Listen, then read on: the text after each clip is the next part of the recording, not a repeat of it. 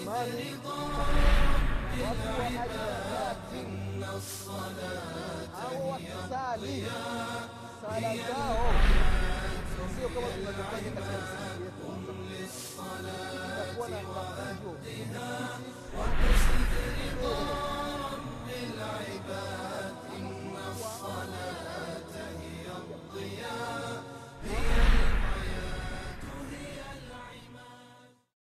بسم الله الرحمن الرحيم. الحمد لله رب العالمين.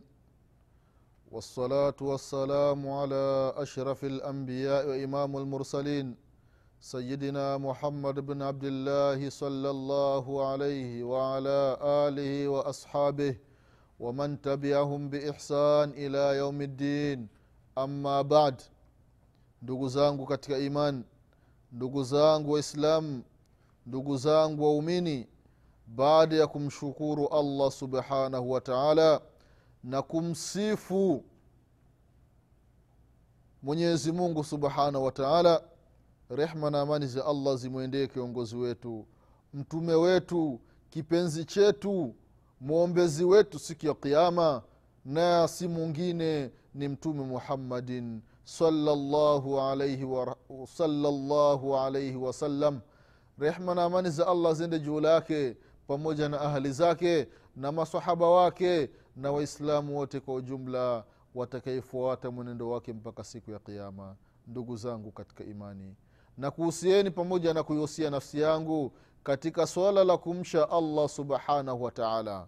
Ndugu zangu katika imani katika darasa lililotangulia tulikuwa tunaelezea sifat udhui nabii salllahu alaihi wasalama namna alivyotawadha mtume muhammadin salllahu alaihi wasalama katika muda huyu ndugu zangu katika imani na kipindi hiki tutaelezea ule udhu wa mtume muhammadin salllahu alaihi wasalama namna alivyofanya kwa sababu katika vipindi vilivyotangulia tulikuwa tunataja katika hadithi lakini kipindi hiki tutachukua hii fursa ya kuonyesha mwanzo ulivyokuwa mpaka mwisho. Alafu insha allah kama nafasi muda utakuwepo tutaendelea na masala mengine. Maji yamekwisha andaliwa ndugu zangu katika imani. Maji ya kutawadha yapo hapo. Ikiwa maji yapo ndani ya jagi usianzi kuingiza mikono ndani ya jagi usianzi kuweka mikono kwenye jagi. Hapana. Anza kumimina unaosha mara moja pembeni mara mbili mara tatu. Utapomaliza unaruhusiwa kuingiza mkono kwenye yale maji. Una, unaingiza mkono unawekwa kwenye mdomo. Mengine unapandisha puani haya kwenye mdomo unasukutua unatema. Haya ya puani unatua na mkono wa kushoto. Mara moja mara mbili mara tatu utapomaliza mara tatu unakuja usoni. Unaosha uso unachukua maji unaosha mara moja mara mbili mara tatu. Hakikisha sehemu zote hizi maji yamefika. Na ikiwa mtu ipo na ndevu nyingi basi anaruhusiwa kupitisha vidole vyake hivi. Lakini kama ndevu ni ndogo basi ajitahidi maji yafike kwenye ngozi unapomaliza usoni mara tatu unakuja unaosha mkono wa kulia. Kama tulivyoona katika hadithi ya abu hureira radiallahu anhu unaosha hadi huku kwenye adhudi unaosha mara moja mara mbili mara tatu. Na usifanyi kama baadhi yetu tunafanya kwamba unachukua tu maji unajifanyia hivi mara moja mara mbili hapana ntakiwa uoshe na maji tena yafike huku. Na huku vile vile baadhi yetu tukitawadha maji hayafiki. Kwao unachukua maji unaosha mkono. Unazungusha mara mbili mara tatu. Ukimaliza mara tatu unakuja na mkono wa kushoto mara tatu. Ukimaliza unakuja kupaka maji kichwani. Kama tulivyosema kwenye kupaka ilivyopokelewa katika hadithi ni namna mbili. Unachukua maji unaanza kuweka hapa mwanzo wa nywele unakuja mpaka mwisho. Ukitoka mwisho tena unarudi mpaka mwanzo. Hii ni aina ya kwanza. Aina ya pili unaanzia nyuma. Unaanza nyuma unakuja hadi mbele. Ukitoka mbele unakuja tena hadi nyuma. Ukishamaliza usichukue maji mengine. Haya haya mabakibaki ya maji unaweka kwenye masikio. Na kwenye masikio kuna namna mbili. Baada ya kuingiza vidole kwenye masikio hivi vidole gumba unafuka unapitisha kwa nyuma hii ni aina ya kwanza. Aina ya pili baada ya kuingiza hivi vidole unavipitisha kwenye hizi njia za masikio. Ukishamaliza kupaka kichwani na kwenye masikio inakuwa ni mara moja. Ukishamaliza unakuja kwenye mguu. Unachukua maji unaosha mguu mara moja mara mbili mara tatu. Kwa hiyo mfano huu ndio mguu. Unaosha mara moja mara mbili mara tatu unaishia unapanda kidogo. Na kwenye miguu nitakiwa ufanye takhlili. Unafanya takhlili. Kwa maana unapitisha vidole. Na hii imekuja katika hadithi ya laqiti ibn sabra radiallahu anhu anasema qala rasulullahi sal llah salama asbigh ludhu wakhalil baina lasabii kwamba wakati wa kutawadha mtu atawadhe maji yafike kwenye viungo. Kila kiungo maji yafike sehemu yake. Na vile vile mfanye takhlili kwenye vidole. Yani hivi kama tulivyoona katika hadithi unafanya takhlili hiki kidole kidogo hiki. Unapitisha katikati hapa. Mara moja mguu wa kulia mara mbili mara tatu. Ukimaliza mguu wa kulia unakuja mguu wa kushoto. Mara moja mara mbili mara tatu. Ushamaliza hapo utakuwa udhu umekamilika kama alivyotawadha mtume muhammadin salllahu alaihi wasalama baada ya kumaliza kutawadha ndugu zangu katika imani kuna masala ambayo ni vizuri tu tuyaeleze japokuwa kimukhtasari. Kuna baadhi ya watu wanasema ya kwamba katika miguu sio lazima ku, kuosha. Intakiwa mtu kupaka tu. Intakiwa mtu apake kwenye miguu wala asioshi. Kwa sababu gani? Kutokana na aya. Mwenyezi mungu anasema wamsahu biruusikum wa arjulikum. Hii lam mtu anaiweka kisra wa arjulikum. Badala ya fatha wa arjulakum. Kwa maana hii inakuwa ni atfu kwa maana mwenyezi mungu amesema wamsahu biruusikum pakeni kichwani. Alivyomaliza kusema pakeni kichwani akasema wa arjulikum na vile vile miguu. Akaunganisha hii hukumu ya mwanzo ili jambo la mwanzo na akaliunganisha na ili jambo la pili kwa wau. Anasema hii ni wau la atfu. Kwa maana hukumu ya hiki kilichotangulia na hiki kinachokuja ni hukumu moja yote ni kupaka. Kwa hiyo tunasema ya kwamba kauli hii sio sahihi ndugu zangu katika imani.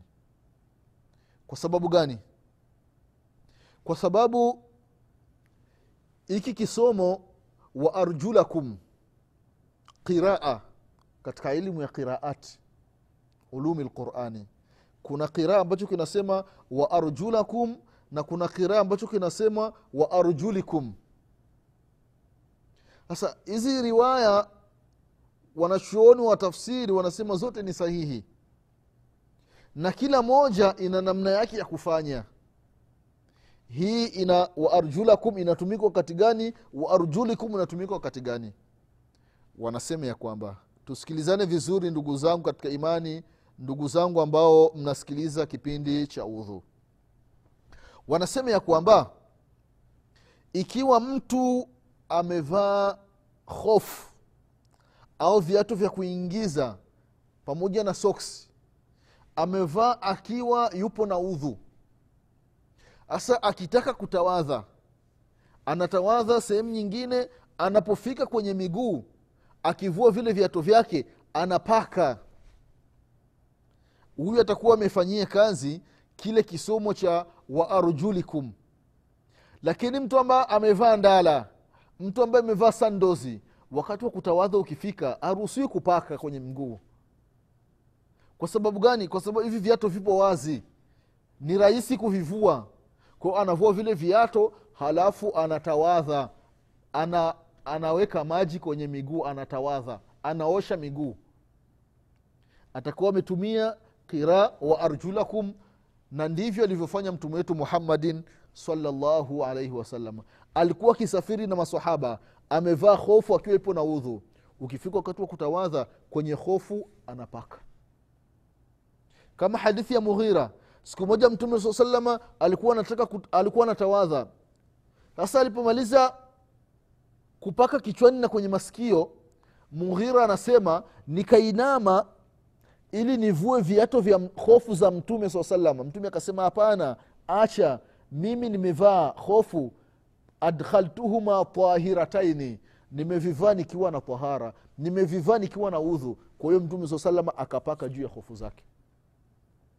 Kwa hiyo mtu ambaye anasafiri amevaa viato vya kuingiza wakati anavivaa akiwa iko na udhu wakati wa sala ukifika anaruhusiwa kupaka.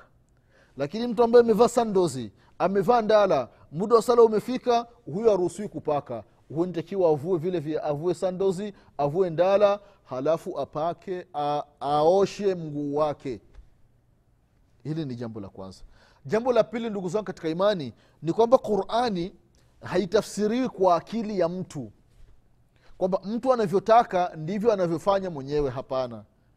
Mfasiri mkubwa wa qurani baada ya mwenyezi mungu subhanahu wa taala kutafsiri qurani kwa qurani anayefuatia ni mtume muhammadin salllahu alaihi wasallam kwa sababu gani? Kwa sababu qurani imeshuka kwa mtume. Mwenyezi mungu anasema kumwambia mtume wa anzalna ilaika dhikra litubayina linnasi. Umeteremshiwa qurani. Umeteremshiwa ukumbusho. Kwa sababu gani? Litubayina linnasi. Ili uwabainishie watu. Uwafafanulie watu uwaelekeze watu kwamba mwenyezi mungu subhanahu wataala alikuwa anakusudia hivi. Kwayo ndugu zangu katika imani qurani au aya za mwenyezi mungu hazitafsiriwi kutokana na akili ya mtu anavyotaka. Ni lazima umwangalie mtume muhammadin salllahu alehi wasallam yeye amefanya vipi. Halafu jambo lingine dini hii ya kiislam haiendi na akili za watu kwamba mtu anataka kufanya kitu fulani anafanya. Kama hataki anaacha.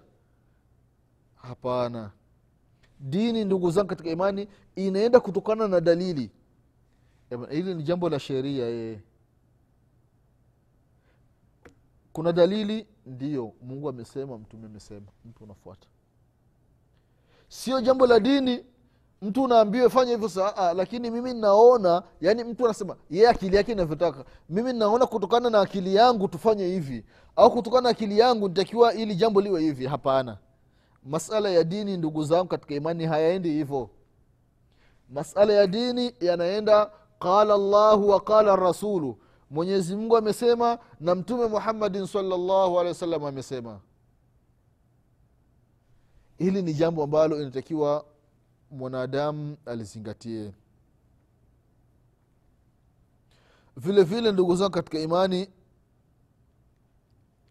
kwamba wanachuoni ajma aljumhur wamekubaliana jamhuri wanachuoni ya kwamba kuosha miguu ni wajibu ni lazima mtu aoshe miguu wakati wa kutawadha. Sio khiari nikitaka ninaosha nikitaka sioshe hapana kwa sababu gani? Baada ya mwenyezi mungu kusema ndani ya quran kwamba osheni miguu yenu na vile vile hii tafsiri ya qurani. Hii aya ilivyokuja akaitafsiri mtume muhammadin salllahu alaihi wasallam. Tumesoma hadithi nyingi katika vipindi vilivyotangulia hadithi ya uthman bn afani radiallahu anhu alivyokuwa akiwaelezea watu udhu wa mtume muhammadin salllah salama alipofika kwenye miguu akaosha mguu wa kulia mara tatu na akaosha mguu wa kushoto mara tatu. Alafu alipomaliza akasema hakadha raaitu rasulllahi salllahu alaihi wasalama hivi nilivyofanya ndivyo nilivyomwona mtume muhammadin salllahu alaihi wasalama akifanya. Kwa maana mtume saa salam alikuwa akiosha miguu yake na vile vile hadithi ya abdullahi bn zaidi lansari radiallahu anhu. Kaelezea kwamba mtume saa salama alipokuwa akifika kwenye miguu hali ya kuwa amevaa viatu vya kawaida anaosha miguu yake. Lakini kama alivaa hofu na amezivaa akiwa na tahara basi anapaka. Hivi ndugu zangu katika imani ndivyo inavyotakiwa kuwa na ndivyo masahaba wa mtume muhammadin salllahu alaihi wasalama walivyokuwa wakifanya na vile vile ndugu zangu katika imani hili jambo la kutawadha. Hivi vipengele ambavyo udhu unafika mtu unatawadha kwenye mikono unatawadha kwenye uso unawekwa maji kwenye mikono huku kwenye miguu. Siku ya kiama vitakuwa na nuru itakuwa ni alama maalum alama ambayo mtume wetu muhammadin salllahu alaihi wasalama atawajua umati wao. Katika hadithi ya abu hureira radiallahu anhu anasema ya kwamba siku moja mtume saa salama alitoka nyumbani kwake akaenda baqii baqii ni sehemu ambayo watu wa madina huwa wanazikwa.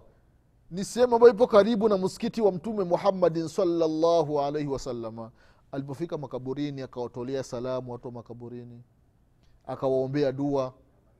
Mwenyezi mungu wasamee wenyewe wametangulia na mtume saa salam na masahaba ambao wako hai wako nyuma watakuja na wenyewe watakufa. Alafu wakasema kwamba nasikitika ndugu zetu watakuja hali ya kuwa hawatuniona masahaba wakasema ya rasulllah sisi sio ndugu zako. Akasema hapana nyinyi sio ndugu zangu nyinyi ni masahaba zangu ndugu zangu watakuja. Baada yangu watanisikia kwamba palikuwa mtume. Halafu wanaamini allahu akbar. Na sisi tumesikia kwamba alikuwepo mtume muhammadin salllahu alaihi wasalama muhammad bnu abdillahi ibnu abdulmutalibu amezaliwa maka kafia madina katumwa na mwenyezi mungu subhanahu wa taala ni mtume wa mwisho. Ameishi duniani amewalingania watu katika mji wa, mji wa maka miaka kumi na tatu. Katika mji wa madina miaka ishirini. Kapewa utume akiwa na miaka arobaini. Kaishi duniani mpaka kufa alikuwa na miaka sitini na tatu. Tumemwamini mtume muhammadin salllahu alehi wa sallam lakini hatukumwona allahu akbar mwenyezi mungu tunakuomba kwa rehma zako na mapenzi yako. Tujalie tuwe katika watu ambao wamemwamini mtume muhammadin salllahu alaihi wasalama kikwelikweli kweli e mwenyezi mungu tunakuomba kwa uwezo wako na mapenzi yako utufufue siku ya kiama nyuma ya mtume muhammadin salllahu alaihi wasalama e mwenyezi mungu tunakuomba utujalie siku ya kiama mtume muhammadin salllahu alaihi wasalama atupe maji katika haudhi ambayo umemwandalia siku ya kiama kwa mapenzi yako na uwezo wako ya arhamar rahimina ndugu zangu katika imani masahaba wakamuuliza mtume saa salama ya rasulllah hao ambao watakaokuja watakaokuja siku ya kiama utawajuaje kama hao ni miongoni mwa umati wako? Hali ya kuwa hukuwaona. Mtume salllahu alaihi wasalama akawaambia kwamba mnaonaje ikiwa mtu yuko na ngamia? Ngamia nyingi ambazo hazina rangi lakini kuna ngamia wachache wana rangi rangi. Ngamia huyo ana rangi nyeupe ule mwingine rangi nyeupe ule mwingine rangi nyeupe. Yaani mfano mtu yupo na ngamia mia moja hizi ngamia mia moja hazina rangi lakini kuna ngamia ishirini zina rangi. Mtu atashindwa kutofautisha kwamba huyu wa rangi ni wakwangu huyu wa rangi ni wakwangu huyu ambaye hana rangi sio wakwangu masabu akasema hapana ya rasulllah ngamia kama hawa ambao wako na rangi wakichanganyikana na ngamia ambao hawana rangi mwenye ngamia atajua. Allahu akbar.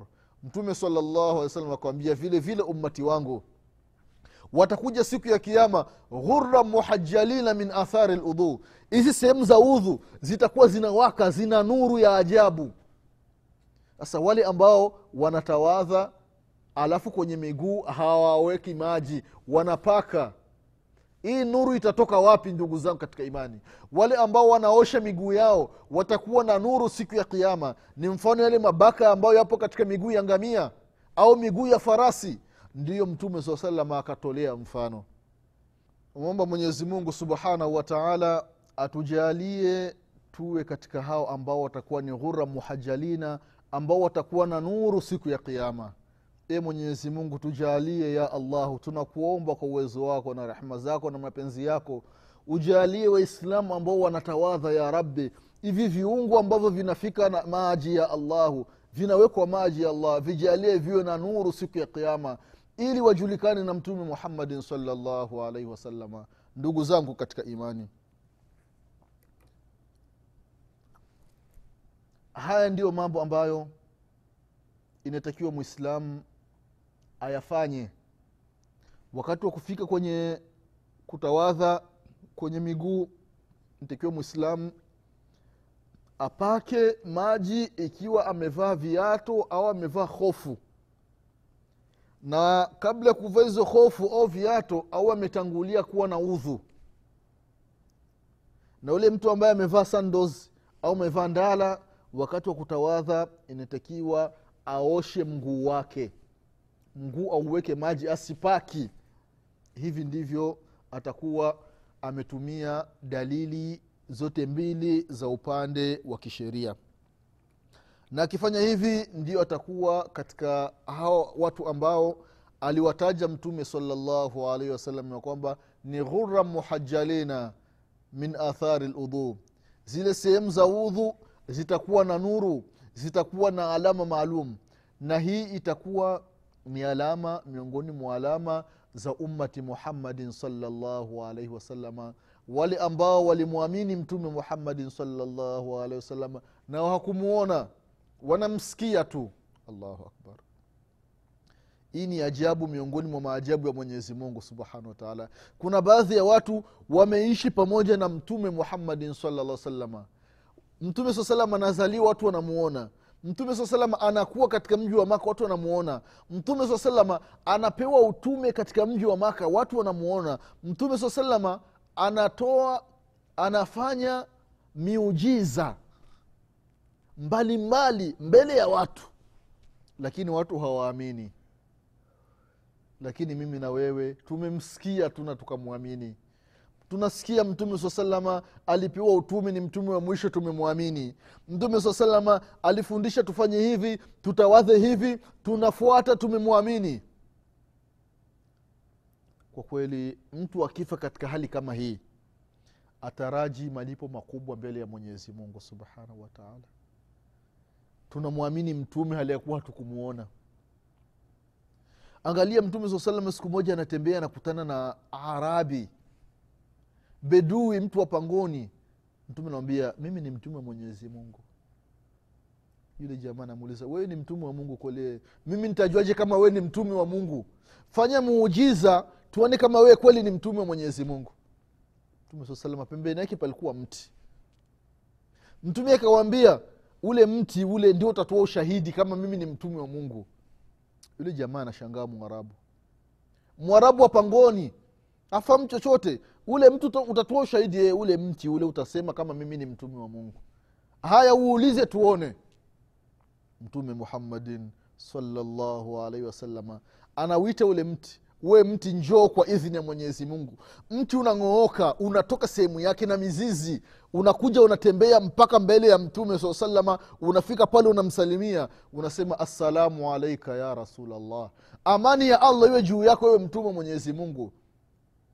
Mtume anauliza ule mti mimi nani ule mtu unasema ashhadu an la ilaha illallah waashhadu annaka rasulullah mti unatoa shahada mbele ya mtume muhammadin saa salama na mbele ya ule mtu anasikia kabisa kwamba nakiri kwa moyo na kutamka kwa ulimi ya kwamba hapana mola apasai, kuabudiwa kwa haqi zaidi ya allah mmoja na wewe muhammadin salllahu alaihi wasalama ni mtume wa mwenyezi mungu subhanahu wataala viumbe vinatoa ushahidi kama huyu ni mtume wa allah tabaraka wataala lakini watu hawaslimu watu hawamwamini mtume saa salam watu wanampiga vita.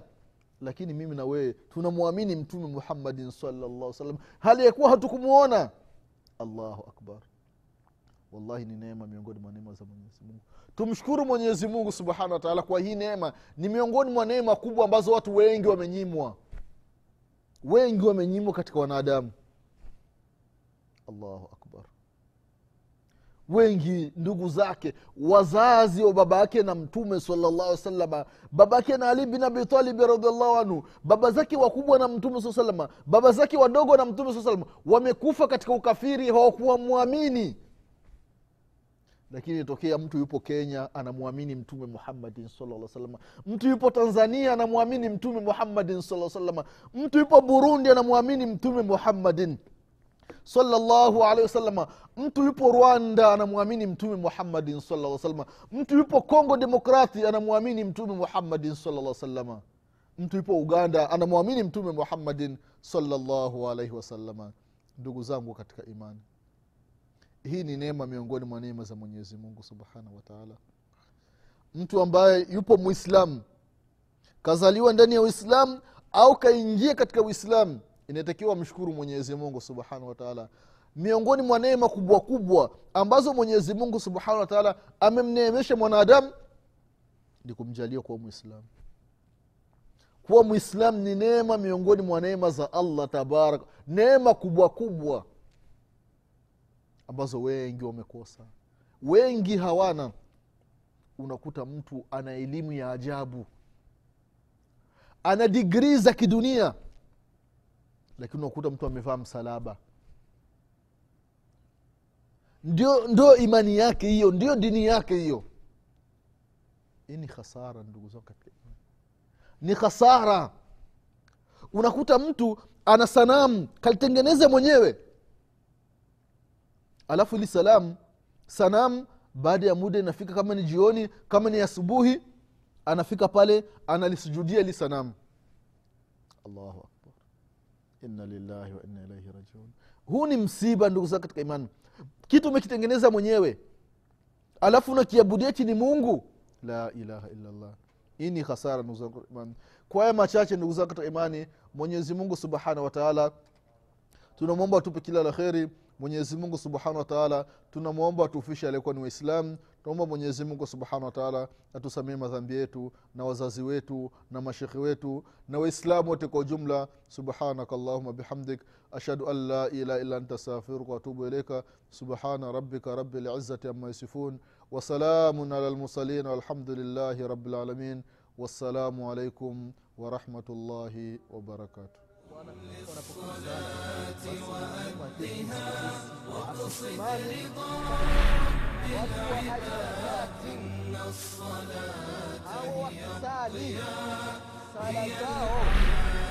što pratite